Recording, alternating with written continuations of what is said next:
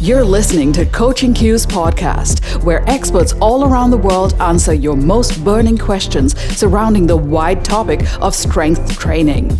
Every week we tackle the what, the why, and the how of one specific topic in just fifteen minutes. Straight to the point, no fluff. So, without further ado, let's get straight into this week's episode. What is training volume? What is the role of this variable in muscle hypertrophy and strength gains? Hi there! Before we discuss this topic, let me introduce myself. My name is Witalo and I am a PhD student at the State University of Londrina in Brazil. I consider myself curious and enthusiastic about strength training, so it will be a pleasure to share with you some ideas on this topic. Well, since my master's degree, my main research interest is in adaptations of skeletal muscle in response to strength training. For example, in our laboratory, we have been conducting investigations on optimizing muscular adaptations to manipulate exercise selection, training frequency, and training volume. So, today, I'm going to share with you some ideas about training volume and muscular adaptations. Specifically about the real role of volume on muscle growth and strength gains. I'm going to divide my speech into four parts. First, I'm going to define training volume. In the second and third parts, I will discuss about the role of volume in, uh, on muscle hypertrophy and strength gains. Finally, I will highlight the key points and take-home messages regarding this hot topic in the strength training field. Well, the most accepted form of volume quantification is through the number of sets per muscle group. In scientific studies, researchers frequently quantify this construct through the number of sets per muscle group per session. For instance, three, four, or five sets for quadriceps when performing knee extension. Another way to refer to volume is the number of sets per muscle group per week. For example, twelve, eighteen, or forty-four sets per week for quadriceps. I believe the second way is more useful to us from a practical point of view, so let's use this second approach. So, from the evidence we have accumulated to date, in fact, training volume seems to be one of the main variables, especially concerning muscle mass gains. The source most used to support this idea is the review published in two thousand seventeen by Brad Schoenfeld. In this review, the authors proposed a dose-response relationship between the number of weekly sets and muscle mass gains, in which ten or more sets per muscle group produce greater gains in muscle hypertrophy. Since then, this number has been adopted as a general recommendation. So, let's look at the whys and thus be able to identify the extent to which volume plays uh, a role in muscle mass gains. Well, mechanical tension is identified as the determining factor for hypertrophy to occur. That said, it's intuitive to propose that performing a high number of sets will guarantee greater mechanical tension and, consequently, greater muscle growth, right? Mm, not necessarily, because performing high volume will not guarantee high mechanical stress or mechanical tension. Therefore, not necessarily greater volume will maximize muscle hypertrophy. Let me explain why. The benefits of greater volume are related, in part, to the level of effort put into each set. For example, imagine a hypothetical scenario with two individuals, Velu and João. Velu performs fifteen sets in a week, of which ten are hard sets, that is, higher effort or three or less repetitions in reserve, and the remaining five sets are performed with lower effort and away from the momentary concentric failure.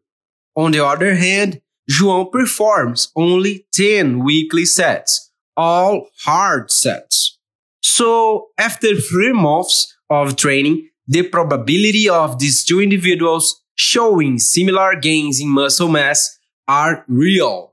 This is because the number of hard sets and, consequently, the number of sets that promote a greater amount of mechanical tension in most muscle fibers was similar between the two subjects. That is, ten hard sets. In other words, sets with higher effort are related to recruitment of large part of the motor units and potentially optimal mechanical tension per set. Because of this, training volume is an important variable to induce muscle growth. Importantly, although the volume is a key variable for manipulating mechanical tension and consequently muscle growth, it is not the only one.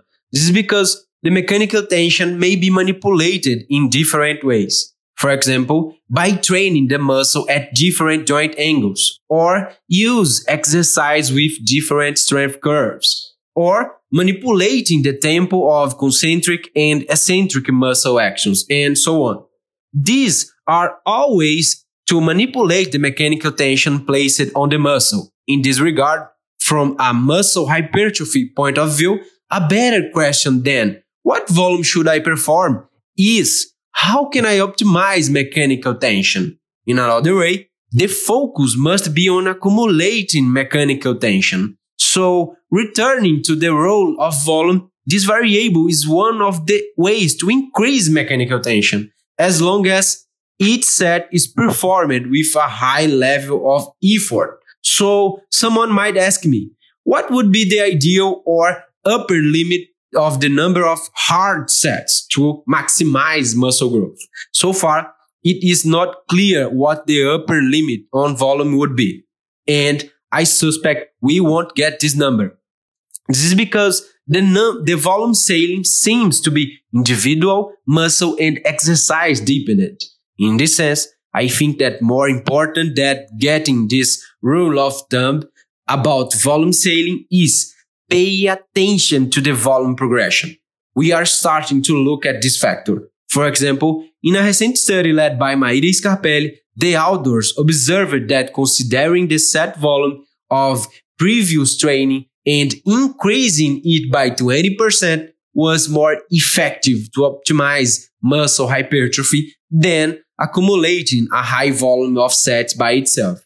That is, without taking into account the previous set volume. In other words, a lifter who previously performed ten sets now and progressed to twelve sets will likely benefit more than simply performing a high volume of sets. Therefore, pay attention to volume progression, as it seems to be the key to promoting optimal gains in muscle mass. What about muscular strength? What is the role of the volume on strength gains?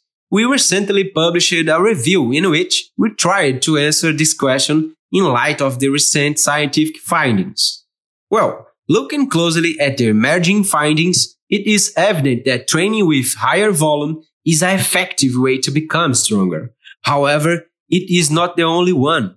We have interesting studies showing similar strength gains with low, moderate, and high volume in different populations.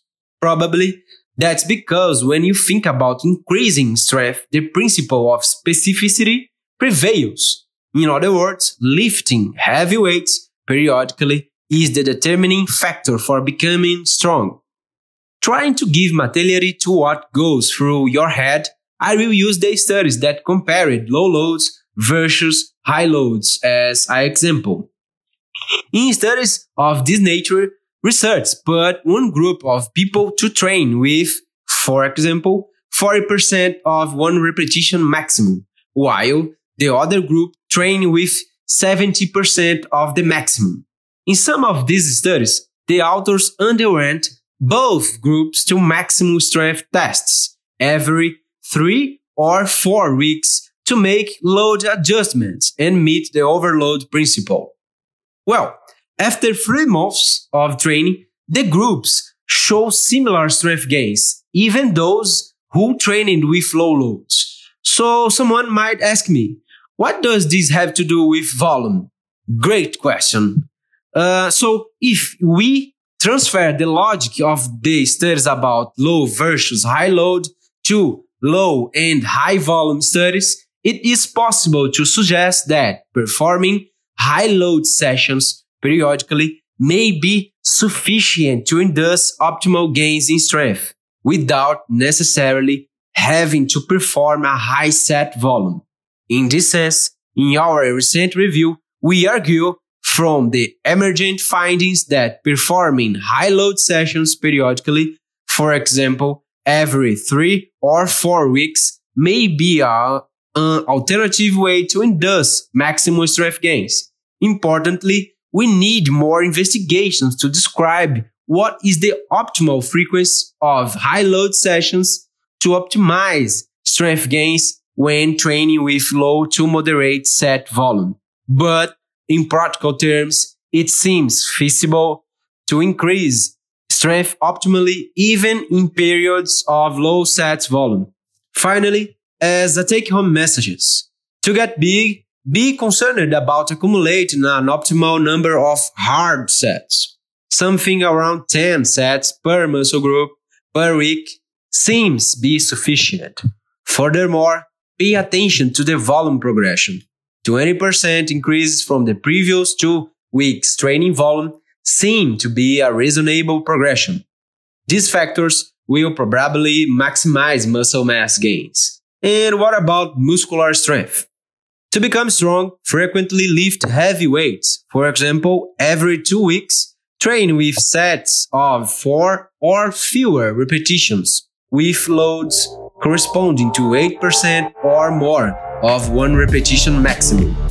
This will likely be enough to increase muscular strength. So that was I had to share with you. Thank you for the listening. Please, if you are interested in exchanging ideas, feel free to contact me. Thank you very much and see you next time. Thank you for listening to Coaching Cues podcast. If you would like your question to be answered by an expert, please head to coaching cues dot org slash ask. See you next week.